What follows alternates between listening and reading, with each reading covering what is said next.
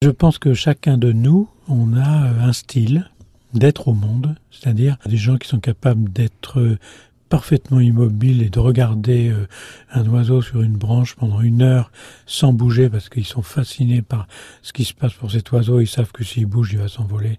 Puis il y a des gamins pour lesquels c'est pas du tout ça qui est intéressant, c'est de sauter, de bouger, d'envahir le monde, etc. Et le style de ce deuxième enfant n'est pas du tout le même que le premier. Est-ce qu'il y en a un qui a raison? C'est pas le problème. Le problème, c'est que c'est leur style. Donc, quand on lit un conte à des enfants, un groupe, il y en a un qui va rester comme ça en silence en écoutant le conte dans un état de profonde méditation.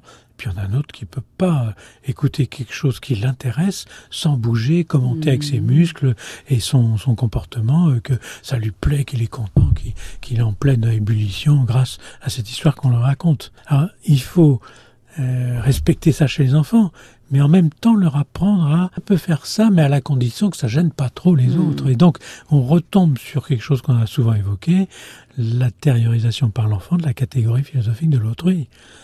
Je peux bouger un peu parce que moi je suis comme ça, c'est mon style, mais enfin je bouge pas trop parce que je vois bien que les autres qui font attention à ce qu'on raconte, ils ont besoin d'avoir une sorte de, de méditation possible. Donc on voit bien que là encore, les contes en groupe, c'est très intéressant pour les enfants parce que ça leur apprend à voir les styles différents, mais en même temps à essayer de tenir compte du style des uns et des autres pour faire groupe, c'est-à-dire jusqu'où je peux aller pour ne pas déranger le voisin. Voilà.